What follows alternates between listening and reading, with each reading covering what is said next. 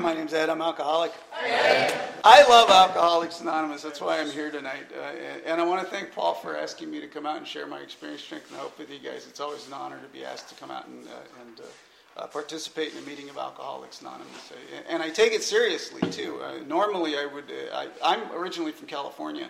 That's where I got sober. my sobriety date's October 19th, 1999. And out in California, they teach you if you're ever asked to get up to the podium, um, you clean up, and, and uh, most people ask you, a lot of meetings ask you to wear a tie. And so I won't wear a tie, but I usually wear a coat. So, so uh, um, but I was like, uh, hell, this is Arizona. I'm, I'm just going to put on my jacket. I got to put on a coat. so, because I'm not feeling well as it is. And so, but you know that's the way it is. I, I, am not feeling well because I probably caught a bug. Um, I'm not not feeling well because I had a really late night last night. So that doesn't happen anymore. Thank God it hasn't happened in a little over 16 years. And uh, um, for that I am absolutely grateful. And uh, thanks, that's thanks to you guys. And that's that's one of the reasons I love Alcoholics Anonymous. Uh, my relationship in Alcoholics Anonymous, my relationship with sobriety, and my relationship with my higher power uh, is, is, a, is an interesting one. So it's always changing. It's absolutely never boring. You guys are the most interesting thing I have ever seen in my entire life. So you just take a look. I mean, I, is anybody new here? I missed that part. Is anybody new here in, in Alcoholics Anonymous? So we have a newcomer. So it, it, it, whoever is the new person, is this like your first meeting or have you been to meetings before? Because if this was my first meeting, I'd take a look around this room and say, oh my God.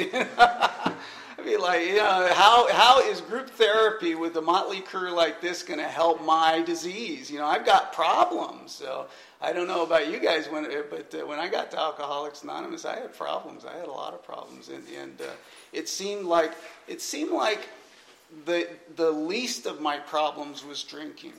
It really did. I understood that I could not stop drinking, and I had put so much alcohol in me by this time that uh, it was killing me. It was physically killing me. So I knew I had to stop drinking. But man, I had a lot of problems. So, you know, just like the book talks about that person that can't work and that person that can't have relationships and that person that, that can't hold to, put together any kind of steady life, any kind of stable life, and, and, and feel good about it. That was me when I got to Alcoholics Anonymous. So, um, uh, um, usually, when I'm asked to do something like this, get up to the podium, I, I usually like to talk about sobriety for a little while. Eh, because if if I never get drunk in my pitch, that's okay. So, but but a lot of times, if I start if I start reminiscing about the old days, I'll stay drunk for the entire for the entire pitch, and I won't talk about sobriety. So a lot of times I talk about sobriety, and some people point that out. They say, "Well, you know, you never talked about what it was like." But the honest truth is, we all know what it was like, and, and, and I think it's important that we identify. I absolutely think it's important that we identify. But I'm here for recovery. That's what I was taught. I'm here for recovery. When I, and when I get up to the podium, it's important that I respect the podium. And, and, respecting the podium is talking about recovery for the people who are here for recovery. Everybody here, everybody here is for recovery. And that's what brings us together. I mean, that, that as Motley Crew, as a strange group of fellows that normally would not mix, um, uh, we're here for one purpose. And that's, it's that singleness of purpose that keeps Alcoholics Anonymous pure. And when we stick to that singleness of purpose, uh, um, um, Alcoholics Anonymous functions just fine. We are some screwed up people. we have got some, got some, some serious issues.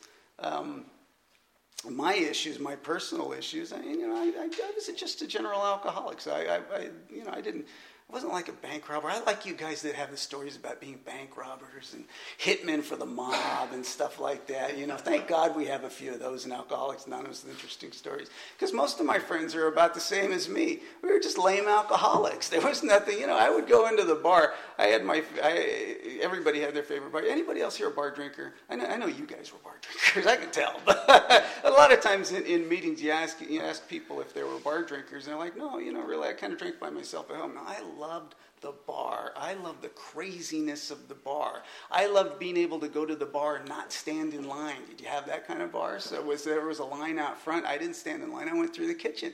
So because you know you buy the bouncers enough drinks, they get to like you after a while. So and you're there, and and I I, I had my favorite bar was a place called Fadó's in Atlanta, Georgia, and and there's a Fadó's there now, but it wasn't the same Fadó's that I drank at. And um, this was an Irish bar. And, and the Irish, I love the Irish. So they because they knew how to drink, you know, they knew how to party, and so and it was Irish owned and everything. So so and what they would do is is uh, after hours, they would close up the bar just like they would do in Ireland. They would close up the bar, and if you knew the bartender, they would let you stay. And you would drink for free after hours. Now, it didn't matter at this point because I was like three sheets to the wind. I was drunk. I didn't really care about anything else, but we would sit there. And at this bar, when I would walk in there, so they would, they would allow me to pass up the line, and I would go in there, and I had my favorite seat. And my favorite seat was waiting for me, and they would have my Guinness waiting for me when I got to the bar. And I thought I had died and gone to heaven. This, this was as ambitious as my life had become, is making sure that my drink was ready at a certain time. That was it. That was it. That's the, that's the extent of, of my, of my drinking in, in, in, before Alcoholics Anonymous. As, as an alcoholic, that's as good as it got for me. Now, when I got to that drink and I sat down at, at, the bar and, and I had all these fellows around me, I had all these drunk friends around me, we would talk about all the things we were going to do. I don't know about you guys, but I was always going to change the world, man. After a few drinks, it was, you know, we were going to start new companies and we were going to make lots of money and we were going to fly jets and we were going to go around the world and all of this stuff. And then I just got drunk and passed out. And that's it. That was, that was my entire life. And, and so, so when, when we talk about what it was like, I really don't have that much to share about what it was like. I got drunk and I could not stop. And by the time I realized that drinking was my problem, by the time I realized that I could not drunk, get, I, I could not stop getting drunk, there was nothing I could do about it. I knew that I was screwed. I knew that alcohol had me, and, there was, and I was chained to that bottle and it was not it was not just a crutch. I mean it was it was an extension of my life. It was a lifestyle. Nobody gets to alcoholics anonymous just because they had a bad weekend. You got to work at it for a while. So so i did. And um, and so my sobriety day is october 19th 1999 and it was a tuesday. Now here's the craziness of the, the disease of alcohol. Uh, by the way how long am i supposed to talk? Uh, about five to eight. Five, five to eight. Oh, okay, I got plenty of time. Um, here's the craziness of, of, the disease of alcoholism is that had you asked me, that was Tuesday, October 19th, 1999, had you asked me on that Monday, uh, October 18th, Ed, do you think you got a problem with drinking? And I would have told you no. Now, for the last four years, I, I, I, went to the reason I was in Atlanta, Georgia, is I, is I had uh, gotten a job. I, I, was originally from California, and they flew me out there, and I pissed away that job because of drinking. So instead of being at my at my place at, at, at what I was supposed to be doing, I was across the street drinking at the bar. And they don't really take kindly to that. When you're supposed to be at work, you're not supposed to be at the bar drunk.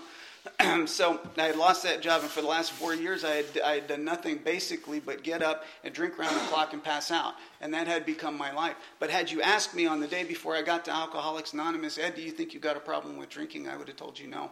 And that would not have been a lie. I would not have been trying to deceive you. I would not have been trying, trying to manipulate or anything like that. That was my truth.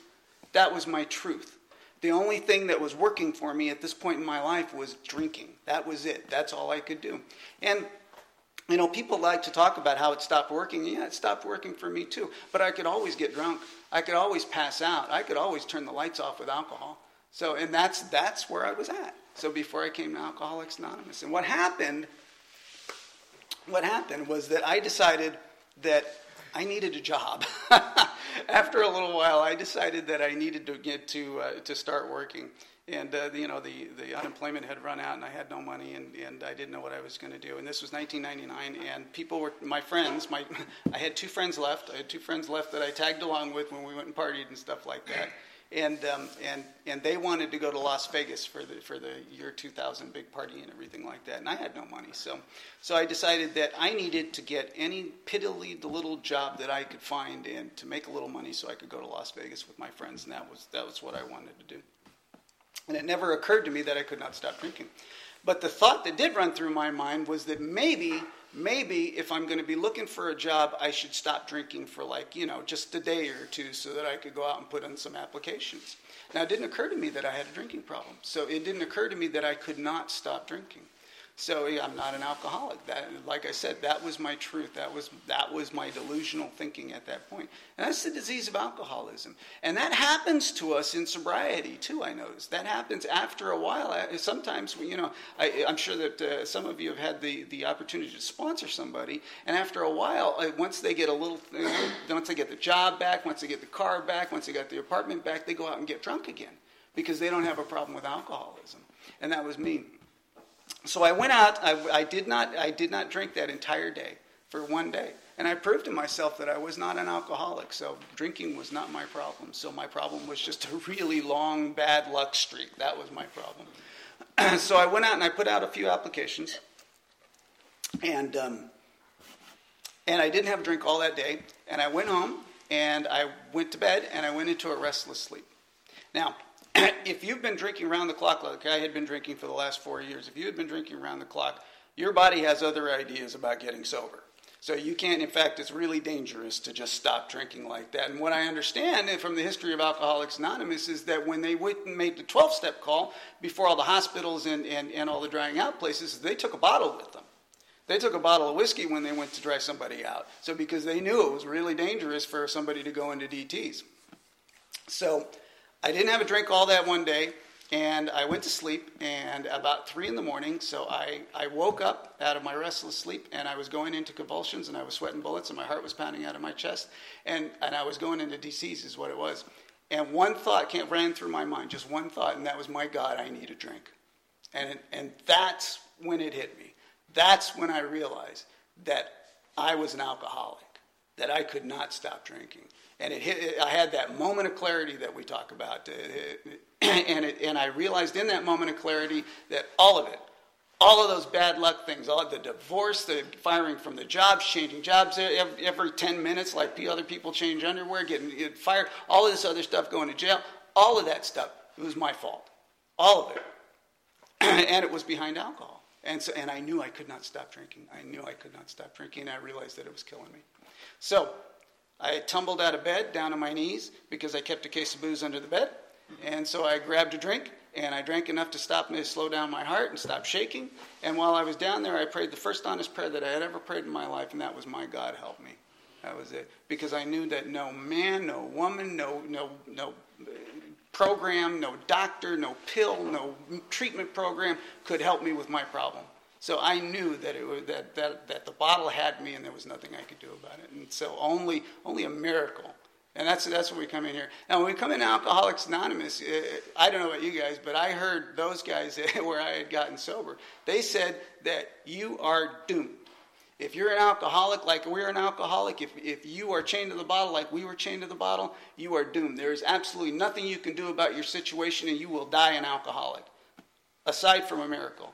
And that's what this program does. That's what this program. This program gets you in touch with a power greater than yourself that will solve your problems for you. And that's what this book is about. This book. I don't want to preach you guys. if this was a bigger crowd, I would, I would hold the book up and show everybody my book and stuff. But but that's what the book is all about. So if you're new in Alcoholics Anonymous, this is the program. This is what we do.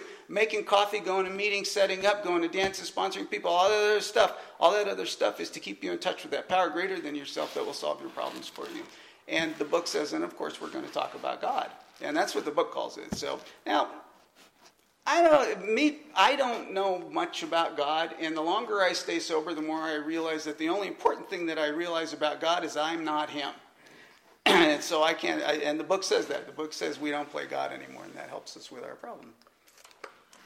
So I prayed that prayer, and I, re- I realized that. So I got up off my knees and I didn't know anything what to do about my problem. I did not know what to do about my problem. Now, I'm an alcoholic. I had been drinking around the clock for the last four years, and I did not know what to do. So I got on the computer. This is like 3 in the morning. I got on the computer, and this was at the time my fo- I was living with my folks, and my folks had a computer.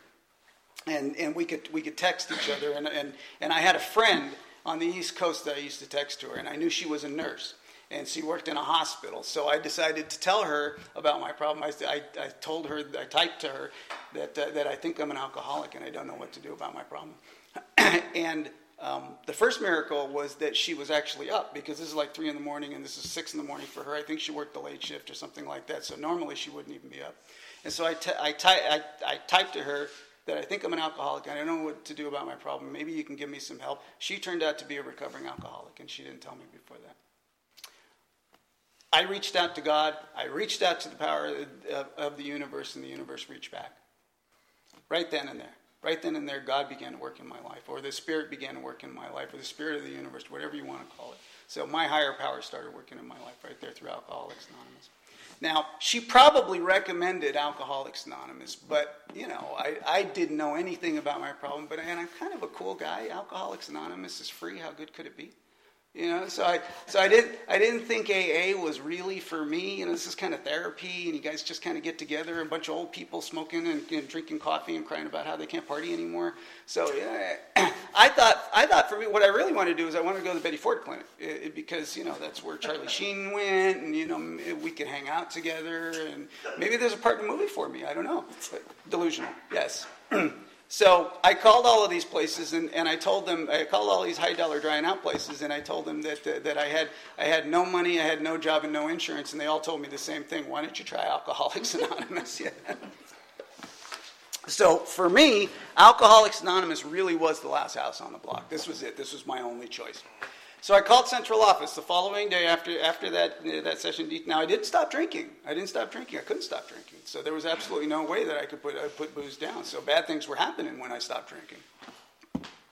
So I'm there on the phone at my, at, at my mom's kitchen table. I got a drink in one hand and I got the phone in the other hand, and I'm on the phone Alcoholics Anonymous. I am your typical uneventful alcoholic. I mean, I am a textbook alcoholic, and I got the phone, and, and I call out, I call central office in, in Torrance. I got sober in California, in Torrance, California. And this guy comes on the phone and he, he says, uh, it's Alcoholics Anonymous. This is John. How can I help you? And I, and I talked to John. I talked to John probably was for about 10 minutes because I've, I've worked the phones over at central office uh, many times since then. Um, and we're not supposed to stay on the phones for very long. But I talked to him for maybe about 10 minutes, but it seemed like hours to me because I had made a connection with this guy on the other end of the phone like I had never made with another human being in my entire life. I had been married before, so I was that was supposed to be an intimate relationship. But I told this guy things.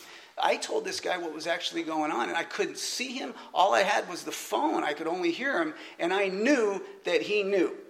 I knew that he understood my problem like nobody else understood my problem. And so we talked, and it just, just poor John, this stuff just came spilling out, you know, all this crap that I had done, and all the partying, and all the craziness, and all the drinking, and, and all this stuff. And uh, so we get through with our conversation, and he says, um, he says, "Well, you know, there's a there's a meeting of Alcoholics Anonymous tonight. You know, there's you don't have to do anything. It's free. Come just check us out and see if we can help you."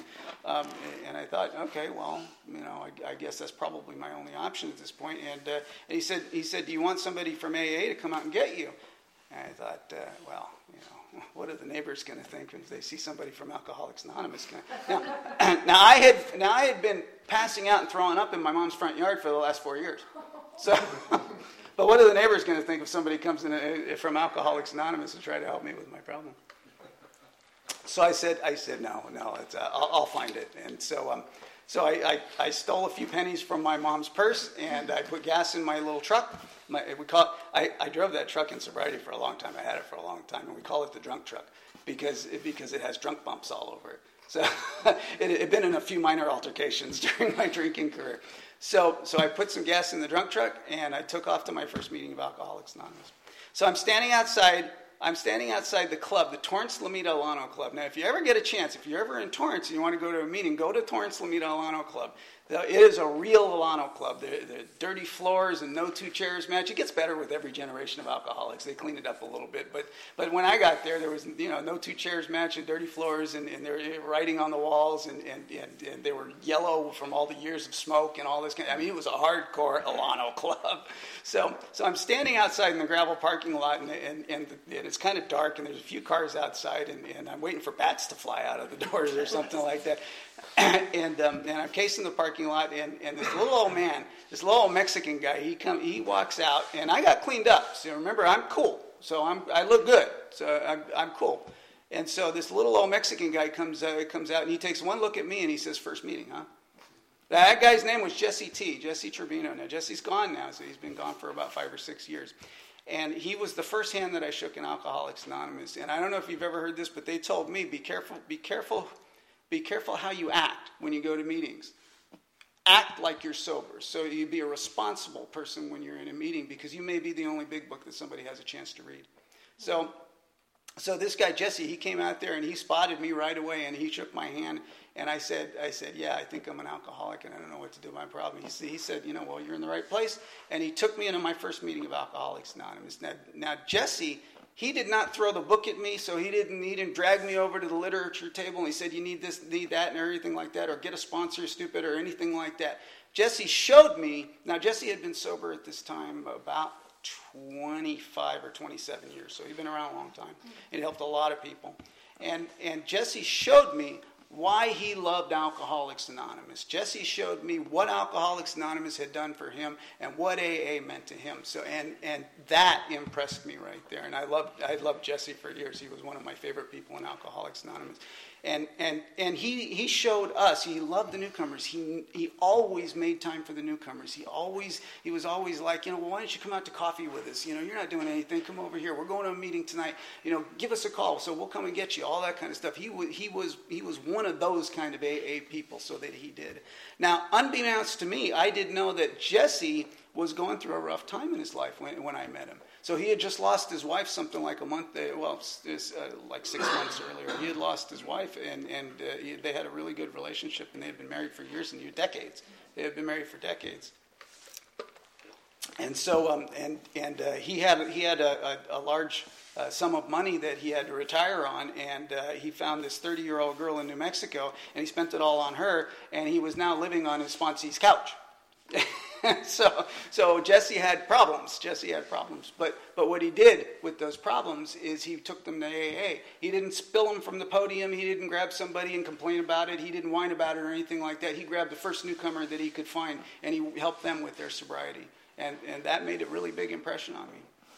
So I loved AA from the minute. From the minute I walked into my first meeting. And at, at the Torrance Lomita Alano Club, it's a little bit different now, um, but back then they had some grouchy old timers. I mean, had some hardcore, crusty old timers, and, and, and these guys would get up to the podium, and, and, and they, they would they had no teeth and no hair and no job and no car, and they would say, "If you want what we got," and they're willing to go to any length to get it. And, and I was like, "All right, these guys are real alcoholics, so they know my problem." Because had I walked had I walked, we got that great Saturday night meeting the, the, over there at the club. Had I walked into a meeting like that for my first meeting of Alcoholics Anonymous, I would wonder where they put the hardcore cases like mine.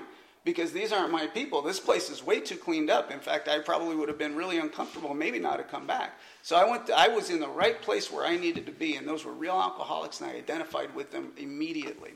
So I started going to that meeting, and um, and so for the first for the first week or so, I love the speaker meetings. God, you guys got up there to the podium and you told me all, all about your drinking, and, and I could I relate, man. My sponsor, the guy who was going to become my sponsor, he was asked to speak on a Friday night there, and uh, his name is Herb, and he lives in Florida now. Um, but uh, but he got up to the podium and um, and he he he talked about he he got he talked about how he got drunk at his favorite bar on Wednesday night before he got to Alcoholics Anonymous. He was like 19 years sober at the time and he got drunk at that favorite bar and he went in there, and it was daylight when he went, went in, and he had been drinking all night, and he came out of that bar, and it was sunny, and he couldn't understand. And he looked around, and he asked his friend, he's, he's like, what happened? And, and he's, he's like, what do you mean what happened? He, he's like, well, you know, how come the sun hasn't gone down? We've been drinking all night. He's, he's like, Herb, today's Saturday.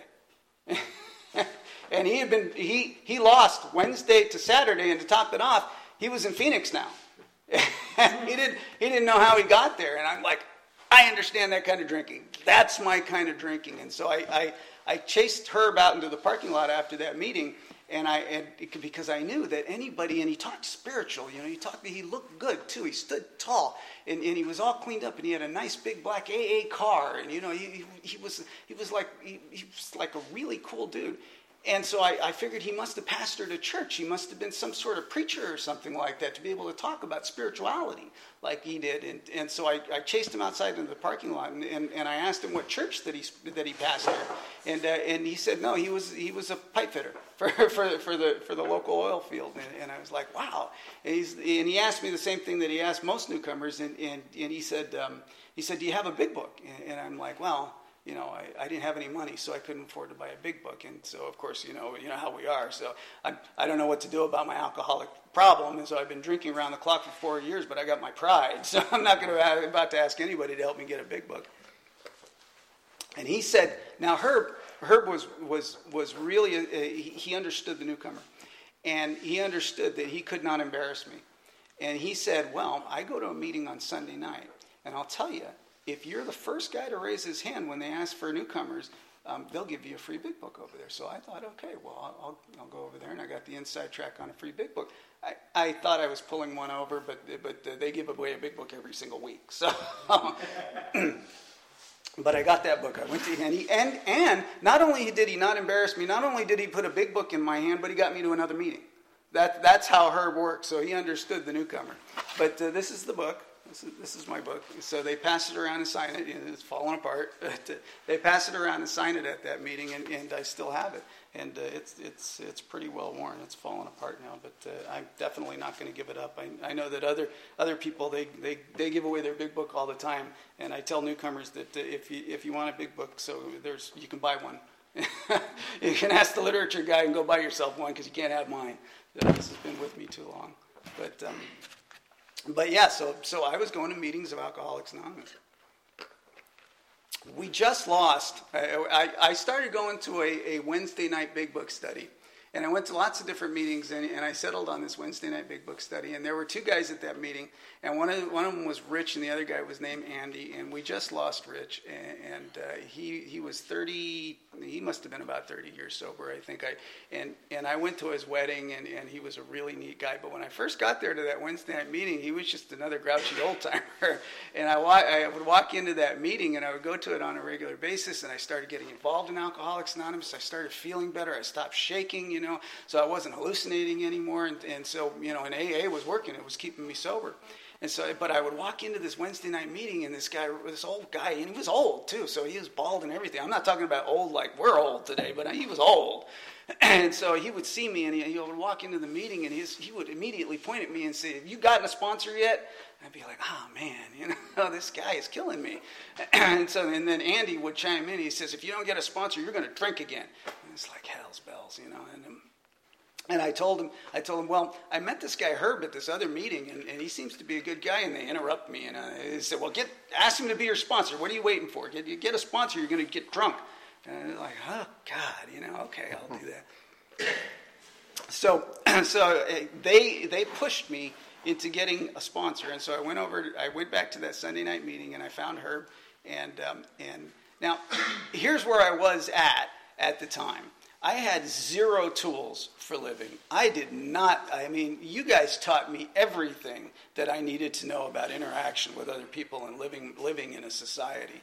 Because I could not ask Herb, I couldn't get the words out. I couldn't say, Herb, I need some help. Could you be my sponsor? Now, that's really simple to me now. I understand that now. But back then, those words were not, they were not part of my vocabulary. They were not part of my being. I could not ask another man for help. I did not know how. I didn't know how. So I'm, I, when I see newcomers in there, I understand that. So when newcomers are, are, are hemming and hawing about getting a sponsor, I understand that you don't know how to ask for help. I will, I will help you do that. I will help you through that part. So, so I cornered Herb and I found him at the meeting. I cornered Herb, and, and I talked to him for about 15 minutes. I swear to God, I talked to him for about 15 minutes before he stopped me and said, Oh, I get it, Ed. You need a sponsor. and I'm like, Yes, yes, I need a sponsor. Would you help me? And, uh, and so, and I don't know about you guys, but, uh, but your sponsor's really cool before you ask him to be your sponsor. Yeah, and, and, and then they get weird on you and they get angry and they start telling you to do stuff and they give you assignments and everything like that. So that's what we did. Herb, Herb, Herb had a pre sponsor interview that he wanted to do. And so, because he wanted to find out if I was serious. You know, at 19 years sober, he's seen people come and go. And, and me at 16 years sober, so I, I've probably sponsored uh, less than 20, maybe more than 15. And uh, how many of them have actually stuck around? My, I have one assignment. If you ask me to be your sponsor, I, your first assignment is call me tomorrow. That's it. That, how many people do you think actually do that? Yeah, very few. Very few.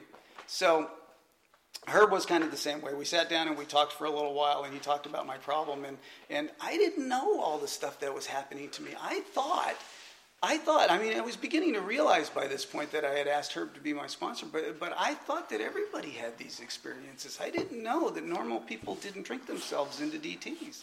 I didn't know that normal people didn't, uh, didn't hallucinate when they got drunk. So I know that I didn't know that normal people didn't get drunk most of the time. I know that now, but, but I didn't know that back then. So when I started talking about Herb, he, he would point out things. I, I told him, I told him, you know, 72 hours after I stopped drinking, I started hallucinating. He's like, yeah, that's DTs. That's, that's, that's the beginning of brain damage, somebody else told me, you know.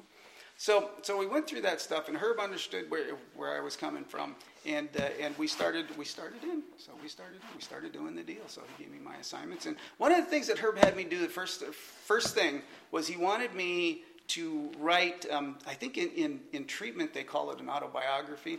He, he didn't say autobiography, but he said, I want you to write down all the times that alcohol has caused you problems. Now, that's not in the book. That's not in the book. That's not something that, that, that, that is a, a, a, normal step or anything like that. But he wanted me to do that, and it's been really helpful to me.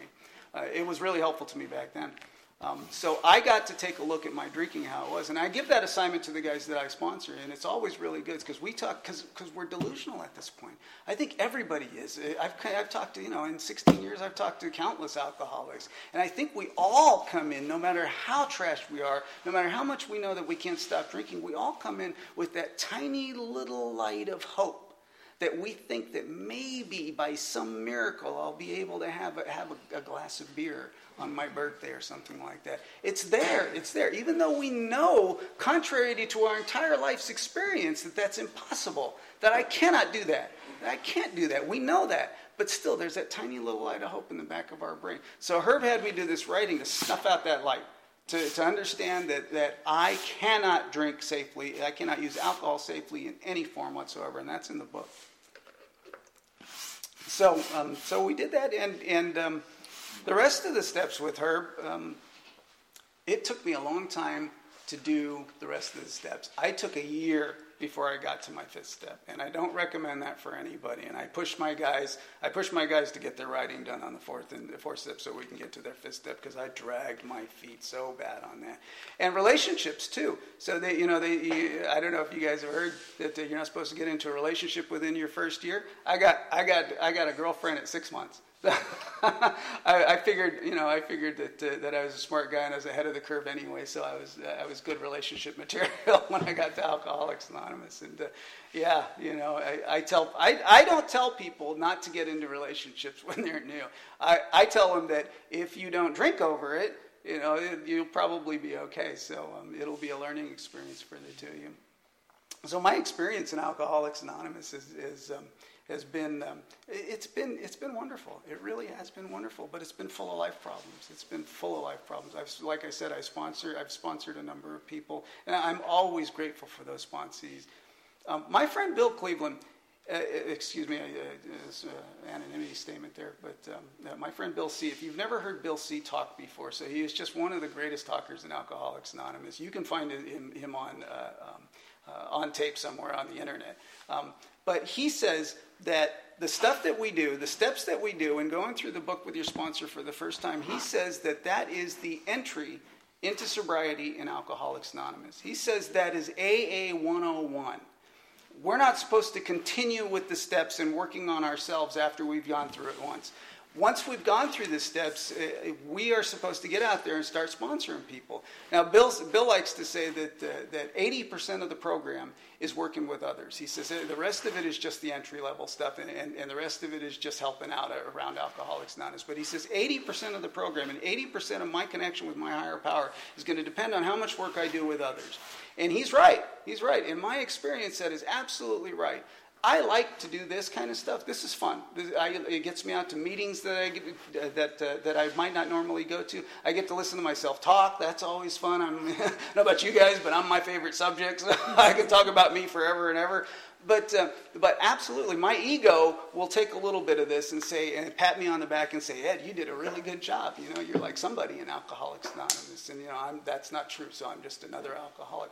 But the people that have really helped me, the things that I've really done in Alcoholics Anonymous that has, that has been incredibly beneficial to my sobriety, have been the foundation of my sobriety, you guys taught me, was helping the alcoholic one on one, getting people to, uh, sponsoring people and getting them to call you and helping them with their program. And I can't tell you guys how many times I've been crazy with life and things have been going on and I don't know what to do. And the phone rings and this other guy's on the other end and says, Can you help me? You know, can, can you got a moment? Can we talk? And I'm like, ah, shit, you know, I, I got this other thing that I'm doing. and we'll get on the phone and I'll talk to this guy and we'll talk for 20 minutes and he's all happy now. He says, thanks, Ed. You know, you really helped out. And I hang up the phone and I can't remember what I was so angry about. you know, that, that interaction in Alcoholics Anonymous is really, but not that this other stuff isn't important because this is where we meet with our fellows. This is where we make the connection. And that connective spirit is, is an old spiritual concept. Alcoholics Anonymous does not have the, have the market cornered on spirituality. Um, I was sitting in church one day after I got sober. I'd gone back to church for a little while and I explored that. And I don't go there anymore, so and, and, and don't get me wrong. So if, if you have a problem with church or God or, or, or, or any kind of that stuff, uh, it's not a requirement that you go to church. But I do remember sitting in, in church one day and I was listening to the guy, uh, the, the pastor, do his sermon. And he was talking about the Israelites. And he was talking about the Ark of the Covenant. You guys remember Raiders of the Lost Ark. You know, you remember the Ark of the Covenant where they put, where they put the Ten Commandment tablets and all that kind of stuff. And, and he, was, he said that, that there's a lid on it and there's two angels facing each other, and they put this in, in, in the inner sanctum of, of, of, the sanctuary, and the priest would go in there, and that's where the priest would talk to God. He said he, the priest would go in there and he would see God in between the two angels. And Bill, Bill, he always says that God lives in the space between you and me. And that's that spiritual connection that I look for in Alcoholics Anonymous. And it's that spiritual connection that keeps me sober. And it's that spiritual connection that fills me up, which is strange because that's exactly what I was looking for when I was drinking. That's ex- I was looking for that connection with another human being when I was drinking. I would go out there and, I, I, and it would make me feel loose and it would make me feel connected to my fellow human being. I would feel happy, I would feel taller, I would feel better looking, and I would feel connected to everybody around me. And I got news for you if you're kicking the tires in Alcoholics Anonymous and alcohol gives you a spiritual experience, that's not normal. That's not normal. That's the disease of alcoholism. If alcohol does that for you, I, you know, you're doomed. Just like they told me, there is no hope for you. So you're, you're definitely an alcoholic. But I find that in Alcoholics Anonymous. But that's the thing, though. That's my default setting. If I ever leave that spiritual connection, if I ever don't have that spiritual connection anymore, I will fall back on that, on, on that which I had before. I'll get drunk. That's it so I'll get drunk. So either I'm working towards sobriety in Alcoholics Anonymous or I'm working towards getting drunk again. So I can't stop in Alcoholics Anonymous. And it's not that I don't get it's not that I'm worried about getting drunk or anything like that. I love seeing you guys. So my Wednesday night home group meeting, I brag about those guys all the time. It's, uh, it's the uh, Glendale Appreciation Meeting out in, out in Glendale. And uh, those people, you think you guys are a motley crew. These guys, these guys are just outright. You walk into there and you're just like, this is a room full of outright defectives. And I love these people. I love these people. And we, they, they call themselves bikers and all this other kind of stuff. And they all ride their Harleys up on the church, up on the church sidewalk. And, and, and they're just some of the coolest, nicest, one, most wonderful people that I've ever met in my whole life. And I love them a lot. And how do we get that? How do we get that, that, that love? How do, how do we find that? Because if you're new in Alcoholics Anonymous, you see people hugging and kissing and petting, them, patting each other on the back. And I remember when I came in Alcoholics Anonymous, I took a look at that stuff and I'm like, oh man, I felt on the outside. I didn't know how you get that kind of stuff. We, I get, I fall in love with you if I do loving things for you. And that's what you guys taught me. That's what you guys told me. You said, be of service. So when you come to Alcoholics Anonymous, you're not going to feel like a part of Alcoholics Anonymous unless you're being of service. And so that's really what I'm here for. So I'm here to be of service. I'm here. I'm here to, to come and You guys, it's my turn in the hot seat. So, so it happens. It's happened a number of times over the last 16 years, and I just love Alcoholics Anonymous. So. Um, if I have any message for you guys, man, if you're, if you're new in Alcoholics Anonymous, you're not so new, and, and you're, you're thinking that maybe this isn't enough and you need something else, man, stick around. Do, this, do the things that we do around here. Get into the book, start sponsoring people, helping out in meetings of Alcoholics Anonymous. If you don't have a sponsor, you've never been through the steps, do that first. So that, that'll get you your connection with your higher power and set you on the way. Because the stuff that we get out of sobriety is far more than just not drinking. So I have good relationships in Alcoholics Anonymous today, and, uh, and I, I'm very grateful for the life that I have, the sober life that I've been given over the last 16 years. I don't know if I said anything that's worthy of that tape. But thank you guys. I want to thank you guys for asking me to come out here tonight. And thank you for my sobriety. Thanks. Thanks, Ed.